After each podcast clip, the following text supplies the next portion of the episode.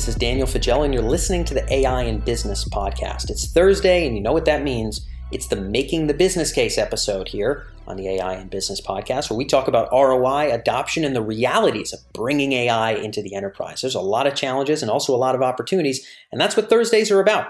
This week, we interview Jim Benton. He's the CEO of Chorus.ai. Chorus has raised over $100 million to bring artificial intelligence into sales training in the enterprise. And as it turns out, that's no easy task. It's a big challenge to change various elements of workflows in the enterprise. As you guys know, if you've been tuned into the show for a long time, there's a lot of ways that smart vendors and internal AI leaders in enterprises have to think about how they present the value of these offerings to their subject matter experts, to the people that are going to use the tech, to their leadership to get approval to move those projects forward.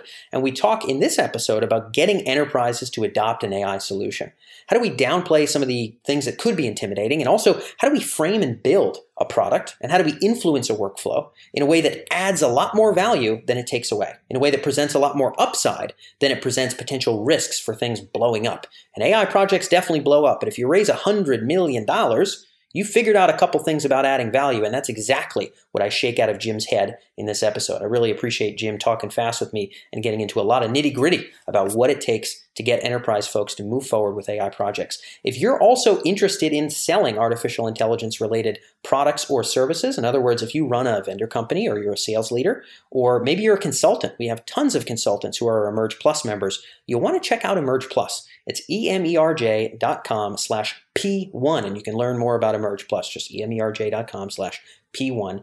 And there you'll be able to see all of our best practice guides for presenting the ROI of AI. So when it comes to making the business case and moving through the sales process for AI services and solutions, there's things that we have to do in terms of finding pockets of AI value. There's things we have to do in terms of assessing maturity of our client.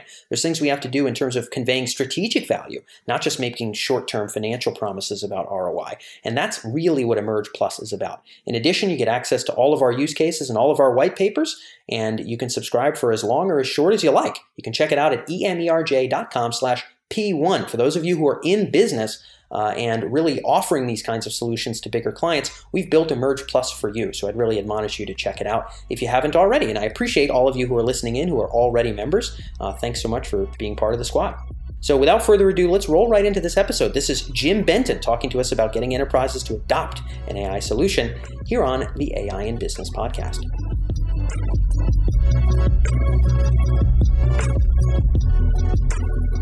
Jim, I want to get into making the business case. This is our Thursday series here, and speak to you a little bit about what in your mind are kind of the unique considerations for adopting an AI solution versus a traditional IT or SaaS kind of a solution. When we're talking to a client, we're getting them ready to sort of, hopefully say yes and bring on board our solution. What do we have to really have them know about AI that makes it different than, what they're used to?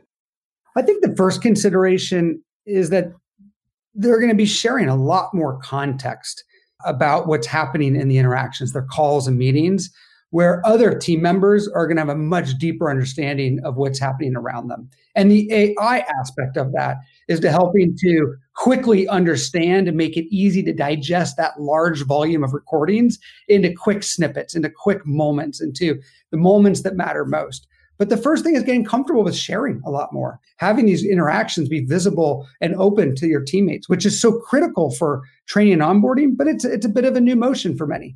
Yeah. How's about just sort of data infrastructure? So we've got to sort of integrate systems. I take it with you folks, you mentioned in a previous interview, Zendesk and email are sort of sources of data you can draw from, but calls, I take it, is sort of the bread and butter of the company, at least at the time of this recording here. We've got to be able to kind of hook into that. And then we've got to be able to kind of successfully label and annotate that stuff. I would guess most of that labeling and annotation happens on your end based on a bajillion other calls for very common things like pricing and introductions and really specific thing, asking for a next meeting, things that are easily labelable because you have a million instances of them. But some maybe is new, right? Well, this client is selling, who knows, some really obscure legal software or maybe some kind of hardware that's in its own little niche. And maybe we're going to need to somehow label and train that stuff. So what do we actually have to hook up to and integrate? And then what are we actually asking the client to be a part of in terms of that training of the model? Because some of it's out of the box, but some of it ain't. So what's involved there? Yeah, to get set up, look, we want to get deeply into their interaction. So we first connect into their email and calendar system so we can be invited to the meetings. We understand all of the different meetings that the sales team and customer success teams are having with customers. Second, we have some deep integration for those that use Zoom. We're actually the only native Zoom integration out there, so that we can just show up beautifully integrated into the Zoom experience as a participant, basically access the recordings of those calls so that we can do some deep learning on that and deep extraction of what happened. And then lastly, plugging into their CRM. So if that's a Salesforce instance, being able to understand the deals and more context around the people and the companies that we're engaging with. They have the titles and the value of what stage is the deal, what's the deal amount, is it going up and down? And when you put all of that together, then what we have is out of the box, we have a bunch of different topics that we already define, next steps and pricing and budget risk and topics that we see across the board in sales and kind of go-to-market revenue teams that we know we're going to show up and want to track.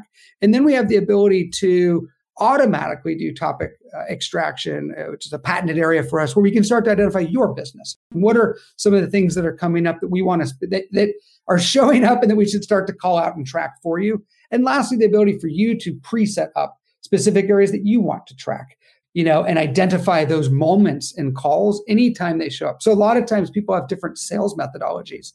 They use Winning by Design's ACE or a Sandler, a MedPick, Force Management, and you want to track, did your sales team follow and adhere to that? Those are different types of moments that you want to track in a call as well. Yeah. Okay. Got it. So, I think, one of the reasons we asked folks about this, Jim, and why we have this whole series about making the business case. We talk to enterprise leaders. We talk to vendors like yourself. We talk to VCs who are seeing which of their companies are succeeding and not succeeding in terms of selling, is because there's kind of an evolution here of hopefully making things easier for the user. I think 2 years ago, everybody would say it's push button simple. Nobody knew what was the interface, what are we hooking into, who does what. Now I think smart companies are making the heavy lifting on the side of the client as minimal as possible whenever possible.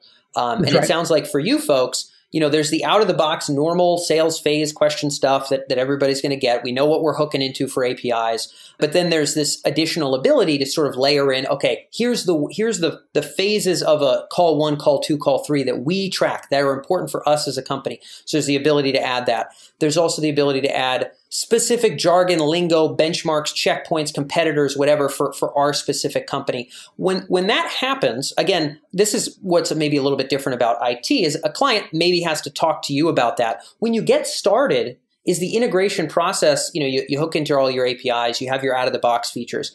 Is the integration process around, hey, look, what on top of this do you want to be able to see, client? And then you sort of work with them around what you'd score, how you'd score it. You get a couple calls, you double check on what they want labeled how, and then you can kind of have your team do that work on the back end, or are they the client, a part of that labeling and management to make sure the system works? How does that operate? Yeah, that's exactly right. It's understanding what's important to them, what they want to track as well. So for example, certain customers might want to track whether they're talking about a certain discount or a coupon or something that could really impact deals, and specifically use discounts. Are there reps offering discounts in the first 10 minutes of a call? If so, they know that really negatively impacts the outcome. So how do we understand what calls where this is happening? How do we train the reps? How do we look for this from both the compliancy and also from a coaching aspect? And so different businesses know different approaches that they want to spot. And we help them to go do that and to, understand if they're following the right approach. Yeah. And it feels to me like, again, unlike some systems and different kinds of business processes that might involve a tremendous amount of in-house data science talent, hypothetically, and I'm not trying to toot your horn, but it really does seem like it might be able to be this easy. If they can articulate what they want to track, and if you can show them different instances of how you think you're going to cut that up and label it and integrate it, then hypothetically, you can take that assignment, you can take that handoff, your teams can do the relevant labeling for their unique business, you can double check, make sure it's showing up properly in the feeds for those sales managers. So you'll need a bunch of champions you can work with. They're going to have to work with you a bit. But hopefully you can kind of bake that into their experience without them actually having to get too hands-on. Is there a place for the data science staff of the companies you're working for here? Or is it mostly just talking to subject matter experts, making sure the outputs are looking good, and you guys are just doing the labeling on your side? I think that's why this category has been so explosive, is that it is fairly easy. It is fairly out of the box. Our ability, because we're connected to so many other companies in the space, our AI set gets stronger and stronger. We're learning from millions and millions of hours of calls that we're listening to. And so we're able to look at these predefined topics and patterns that we know are going to show up in your business. You're going to have next steps. You're going to have discovery questions. You're going to have at-risk deals. You're going to have, agenda setting, and therefore we can auto build those for you. Yeah. And then if we identify the new ones, we start to put those together or work with your team. But I think the out of the box side has been incredibly strong, so that there's value immediately.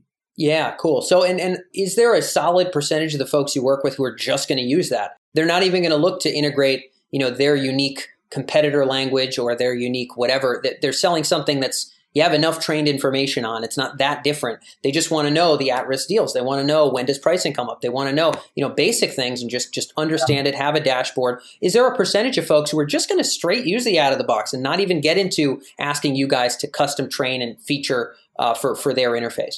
Well, we definitely want to do all the advanced stuff. I mean, that is the horsepower here. But right out of the box, it is remarkable if you think about the before state that these companies are in, where they have very little access to understanding what happens actually in the call. And, are we bringing the best of the company to this interaction? Is this deal, which the rep just said is maybe not going to close, why? We just don't understand the why to anything. And so out of the box, we help them understand why a rep might not be performing, why a deal didn't close. Why did the new product line we just roll out fail? Oh, it's because the East Coast team isn't even talking about it until the 18th minute of the call. And the West Coast team, who's shining, talks about it in the first 10 minutes. That's the difference. And so the why is unknown right now. And out of the box, we help them answer that. And then to your point, it is important to start to customize and to build your own custom trackers around your competitors and those data sets. And that's the magic of what we're doing. Yeah, but I guess a big focus for me is, how do we get this stuff to work in enterprise? And it's really not a problem of the algorithms. It's a problem of, what is the workflow, and what are we asking the client to do? Because asking the client to understand, feature engineering at a robust level is often too much to ask. And it sounds like for you folks, you're able to have the conversation with them around what they want to customize, and then actually do the feature engineering on your side and just validate it with them, because you had mentioned you have kind of the taggers and folks that can do the back end and work there. I think the one other area, Dan, is that on the coaching side, the enterprises typically do have a core methodology. Our ability to set that up as a scorecard so that their leadership team can simply click one button that says coach a call, and it predefines the questions that they need to go through. Did we tell a good story on the call? And 1 to 5, where's that rated? Give some feedback. But that makes it incredibly easy to pull out your phone at the end of the night, see a list of the calls that have happened, jump basically right to a moment where an objection came up, and then give some quick coaching of whether we did it right or wrong, or what we could have done to make it better. And that out of the box helps to just open up coaching, team-wide. And this is, again, a lot of the major hurdles of adopting AI is sort of the complexity of integration, the amount of in-house skill set we're now asking the client to employ, things like the feature engineering, which it sounds like you guys are doing a lot of the handling of. When you think about what has, you folks have 100 people now, you've raised a good amount of money, farther along than most B2B AI firms. When you think about, what's been part of that success, making it so that people can actually adopt, deploy, for lack of better terms, buy this stuff. It seems as though relative out of the boxness, not requiring too much change to workflow and not requiring too much AI expertise, that feels like one success factor. When it comes to other things around AI that you folks feel like you've packaged well to actually make it digestible, sellable, what else is in there that you would kind of attribute to a bit of the success you folks have seen? I think one of the keys, especially when selling sales tech, is that the end user, the sales professional, the AE or the CSM, has to get value. So if they have to think about using a solution, those solutions usually fail. And so I do like the fact that we just show up. But the second part is, do they get value? Do they enjoy it? Will they rave about it? And so the fact that you can now have the most perfect note taker join every call so that you can focus on your customer, and someone's tracking the notes, they're writing down the next step questions, they're emailing you a recap of this, they're sending a snippet to your manager. They are getting real value, especially if they have to refer back to this call in 2 weeks and they're getting ready for their next call. So I think one of the keys is the end user has to want to fight for this, to get value from it and lean in. And that part is what's really big about conversation intelligence. It brings value to AEs. It helps them close more deals. yeah, certainly if it's mostly them using it, certainly they've got to like it. And it really feels like it's kind of drumming home a point that we just see time and time again, where the success of AI being deployed in an enterprise is often just going to be how seamlessly can we integrate it as an enhancement to an existing workflow, or not an addition in terms of effort, but an addition in terms of value to an existing workflow, and try to minimize everything else as much as we can. It almost feels like that's what we have to do to make AI work, because it's asking too much to do otherwise. I don't know if you'd agree, but... Well, I think that you have to have the AI. I mean, the volume of data that's being collected at the enterprise and the ability to glean insights. I'll use the COVID just as an example. Yeah. We were looking at how often was COVID-19 being mentioned in sales calls. And so we looked at the data across the entire platform. You know, on February 23rd, 8% of calls had a COVID-19 mention. A week later, it was 29%. March 8th, it was 63% of all calls had COVID, and it was 98%. And we started to look at that based on the case data. But think about that small example. If you're a major enterprise and you want to look at a competitive mention, or you roll out a new feature and how it's doing, you need at scale to be able to look at all of these recordings of calls, which you just couldn't do if you're listening to this. And AI is the only way that you're going to be able to really, get that level of insight out of that amount of volume of data. Yeah, and to the point I was saying, I think the only way they're going to get that insight out of that amount of data is if that AI doesn't ask so much of them. In other words, if they don't have to do a tremendous amount of the early legwork to adopt a new interface that they're working within, or learn about how to train the darn system themselves as much as possible. It feels like the more that can just kind of be labeled and work for them in the systems they're already in, the better. And it seems like that's what you guys have tried to strike at. I think so. I would use Waze as maybe the best example there, which was you pull out your Waze. What's unique about Waze, it looks the same as maybe other mapping systems. We've all used Waze navigation. Yep. But what's so fundamentally different is that the people ahead of us driving, as we all know, are helping us to become better drivers. We're just simply a few minutes behind them, but we know there's a pothole. We know there's a left turn we should take. And the more drivers that use Waze, the better the system. And that's very much what Chorus is. So as enterprises come on, because we have such a large community using it, we have these insights of what works best and how to help predefine and add that level of coaching. We know that certain talk times don't lead to, if the talk time is too long or the monologue is too long, that negatively impacts a deal. And we can bring these insights day one into customers while we learn their data set. But Waze is that example. We're having this connected network that continually gets stronger. This coaching network is what's so powerful to bring value day one. Waze, again, was an instance where a user is just using it, right? And I think that's the ideal with B2B AI tech, is you're just using it. It doesn't look that different, doesn't feel that different, but it delivers more value. It is damn hard, Jim, as you're well aware, to actually make that happen B2B. Like that is way harder than the algorithms. Like whoever figures that out is worth 17 Carnegie Mellon PhDs, in my opinion, because that's where the money is. But it's cool to see where you guys are moving and shaking to make that work. I hope that for those of you who are listening in, some of these lessons are sinking home about what does it take to make something that can click and can integrate. And Jim's done a good job of explaining it. So Jim, I know that's all we have for time, but thank you so much for joining us again on the show here. Thank you, Dan.